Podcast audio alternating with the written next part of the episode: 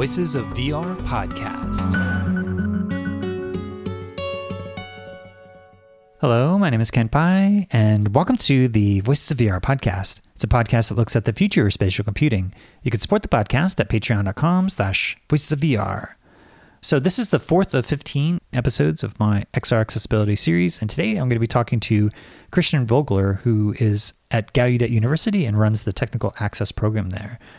At the very first day of the XR Access Symposium, Christian was on a panel, and there's a lot of just really amazing things that Christian had to say about as you start to think about moving into designing for these different impairments from his perspective of deaf and hard of hearing. Just a lot of cautions in terms of you know hey let's not standardize too quickly. We need to really explore the full potential of these different immersive technologies. How can you start to use haptics? And there's also for him the virtuality headset actually interferes with his cochlear implants because the strap goes right where the cochlear implant is located. And so he has to make a choice as to whether or not to wear his cochlear implant and be super uncomfortable or to take it off and to not be able to hear. So there's things that Christian had said in that session that I tried to capture here in this conversation that I brought up again and again throughout the course of my conversations at XR Access, just because there's a lot of really insightful things that he was saying, and also just bringing up how to move beyond the 2D paradigm as we start to think about how to make virtuality even more accessible. When you start to think about all the different new modalities of communication and sensation when it comes to haptics and spatial audio and the visual affordances of virtuality and how to start to blend all these things together to preserve the immersive nature of this new medium, but also to not make it so that's completely overwhelming. And this is my first interview that I've conducted with someone who is deaf. And there's actually a video that I have of the sign language interpreter that I'm working with, who was a part of the interpreters that were there. And so you'll be hearing Christian's answer to my questions through the interpreter. But I also highly recommend actually watching the sign language version because it's getting the full context of Christian speaking in sign language. So that's what we're covering on today's episode of the Voices of VR podcast. So, this interview with Christian happened on Friday, June 16th, 2023, at the XR Access Symposium in New York City at Cornell Tech. So, with that, let's go ahead and dive right in. Hi, my name is Christian Vogler, and I work for Gallaudet University. I lead a research group actually called the Technical Access Program. And in this group, we focus on access and communication, specifically for the deaf and hard of hearing. It's a very broad kind of research. We actually investigate many different topics, but one of the topics relates to VR and access. So, right now, our goal, we're interested in how captioning works in VR.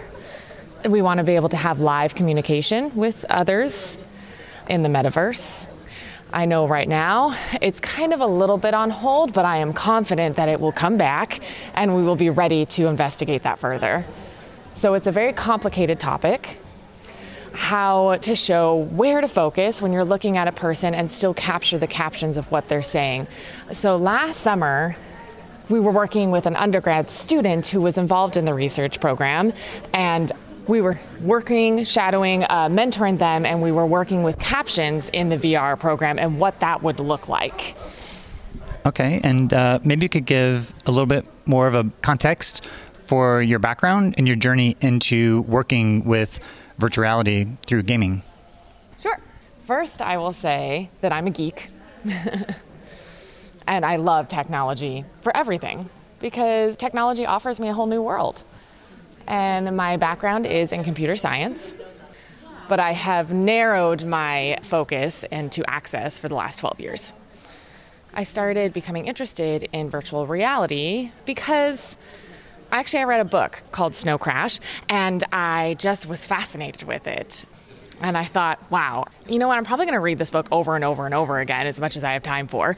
And then VR headsets actually became available and affordable. So I got one and I started playing around with it. And I was playing games first. I want to add that I think gaming can actually become a serious business.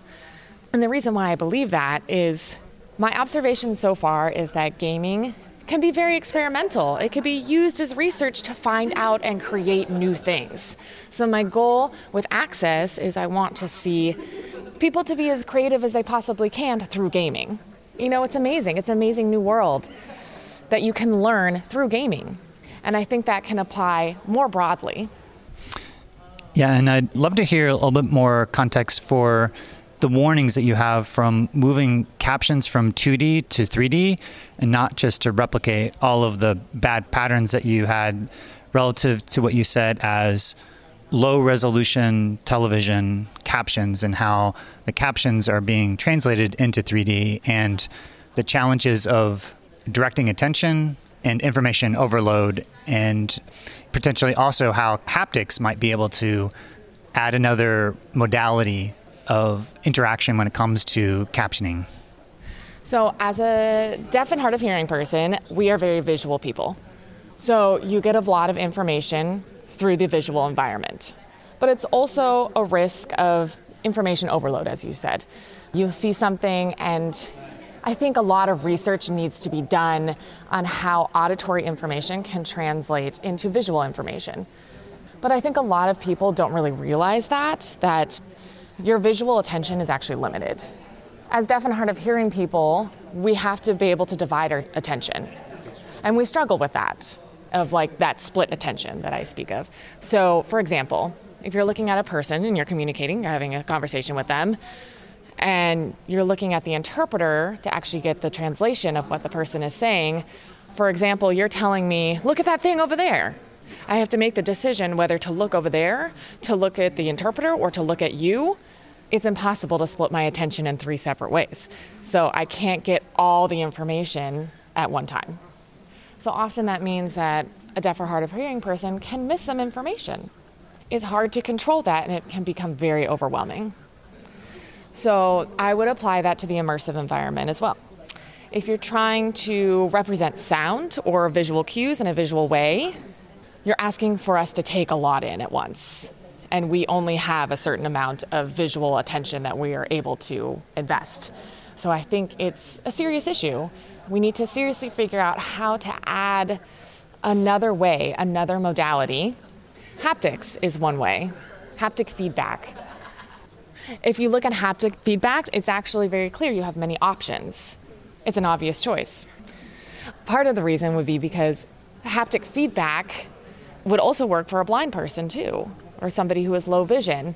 Low vision blind people can relate to that. That's another way of getting information, and that can also apply to the deaf and hard of hearing community. So I'm really actually surprised that Apple, for example, for their new headsets, they're hands free. I'm like, okay, all right, that's very cool. But what about haptic feedback? Yeah, and one of the points that you made yesterday was around the form factor of the VR headsets and how they actually interfere with your cochlear implants. And I'd love to hear you maybe elaborate on that point. Feel free to do a close up on my cochlear if you'd like to check that out. yeah, Okay, so yeah. So there's the processor that transmits the sound there, and there's also a magnet, as you can see back there.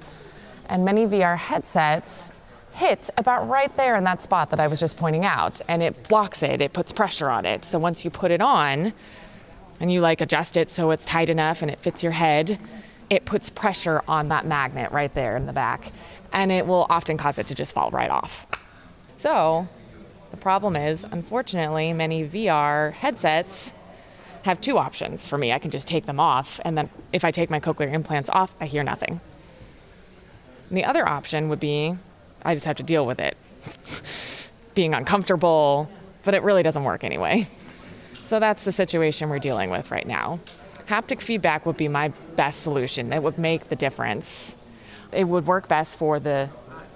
I actually have a PSVR 2 I have that right now. And many of the games on that system are fabulous. They have fabulous haptic feedback. So that's the situation. You know, I'm fine with taking my cochlear implants off as long as I have that feedback from haptics because then I can really get fully immersed into the world. But unfortunately, you know, I wouldn't be able to hear any of the sounds because I'd have to take my cochlear implants off. I wish I could have both.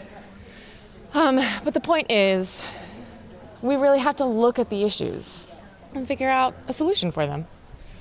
Great. And, uh, and finally, what do you think the ultimate potential of virtual reality with accessibility in mind might be and what it might be able to enable? So I'm going to try to answer that briefly. But sign language, there it is, right there. Sign language is a 3D language. So if you're using sign language on a computer screen or a phone, that's a 2D world. It's not the same. To be fully immersed into the environment and to have sign language fully supported, where everything is in space, it's in a 3D world, that would change everything. The second part of your question, do you mind? Oh, what it might be able to enable. Hmm. That's a really good question. I'm going to have to think about that for a moment. I don't want to answer a one size fits all answer. So, for me, the awesome and most exciting thing and potential would be collaboration. So, for example, a deaf person, I mean, we're actually very spread out. Often we're very isolated. And the numbers are decreasing. So, it's sometimes hard to find your community and to actually have face to face interactions. And I also mentioned that a 2D interaction is not always the perfect ideal situation. So to actually be able to interact with people, with anyone, and learn from each other in an immersive environment would be incredible. So I think that changes it. And for industries, how could that enable something in industries? I think, for example, we find a lot of pressure to commit to work and training. Sometimes we have to travel very far, but training, practice. In practice, sometimes we have to go very far for work, and that's a struggle. So I think that's the missing part. I think VR, a virtual world, is a missing part. I could see a lot of potential for being creative for everyone, and I think it could be a very powerful tool to connect to people and to be able to work together. Awesome. Well, thank you very much. Thank you. So that was Christian Vogler. He's at Gallaudet University and runs the Technical Access Program and has been looking at virtual reality technologies and how to bring more accessibility features to VR through the context of captioning.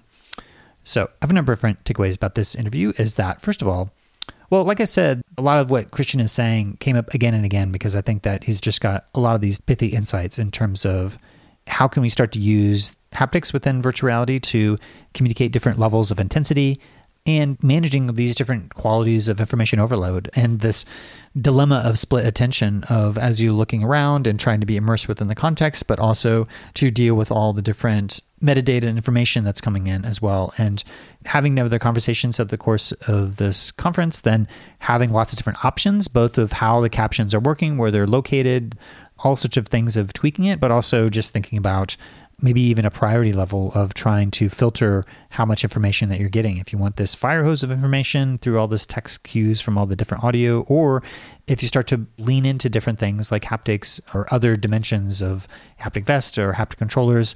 With the Apple Vision Pro, one of the big concerns is that there's going to be hands free controllers. And so there is no way that you can actually have that type of haptic feedback until Apple launches with some type of haptic device. And so I think it's really missing out on some of the different potentials for how to actually use all the affordances of spatial computing and virtual and augmented reality slash XR medium. So that's something yet to be seen. So there's a cautionary tale that he was saying during the session, which is let's not standardize too quickly because they've been dealing with captions in the context of what was created for television. And this is like a 30 year old standard that is still replicated in lots of different design patterns today. So with virtual reality, there's lots of opportunities to expand beyond that. And I think if you look at both the Owlchemy Labs experiences with how they're doing captionings located over people's heads or even how Altspace was doing it for real time communication. That's a thing that Christian's really looking forward to solving some of these real time communication issues so that you can be in these different immersive environments in a social VR context and be able to communicate. The ultimate potential of spatial computing and virtual reality being sign language of being a 3D spatial language, I thought was really quite interesting because I think we are actually going to be moving into a realm where we have a lot more different types of gestures that we're going to be doing with computing. And it kind of makes sense that the types of American Sign Language might start to be integrated into these immersive technologies And I think, you know, the Apple Vision Pro has like a ton of different cameras all over. I think like 15 total cameras looking at all sorts of different stuff. And so it has enough coverage to be able to potentially start to fully recognize American Sign Language or other different types of sign languages. That's still yet to be seen. I mean, there's still early days, and I'm sure that folks will be interested and see if that's even possible to start to do that type of translation of sign language within the context of a spatial computing device. I can imagine that that would be a huge use case for the deaf and hard of hearing community if that's something that would be fully integrated into some version of the Apple Vision Pro. But, you know, the lack of haptics is also a concern that Christian was bringing up.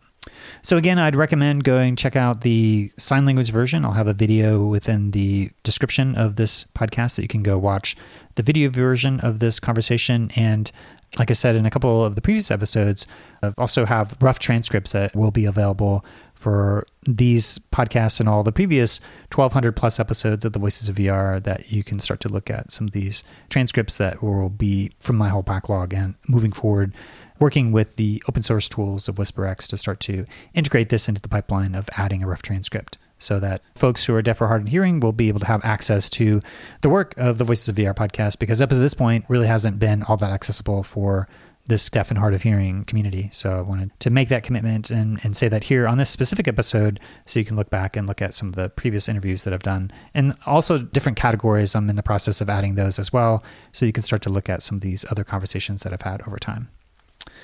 So that's all I have for today. And I just wanted to thank you for listening to the Voices of VR podcast. And if you enjoyed the podcast, then please do spread the word, tell your friends, and consider becoming a member of the Patreon. This is a listener supported podcast, and I do rely upon donations from people like yourself in order to continue to bring you this coverage.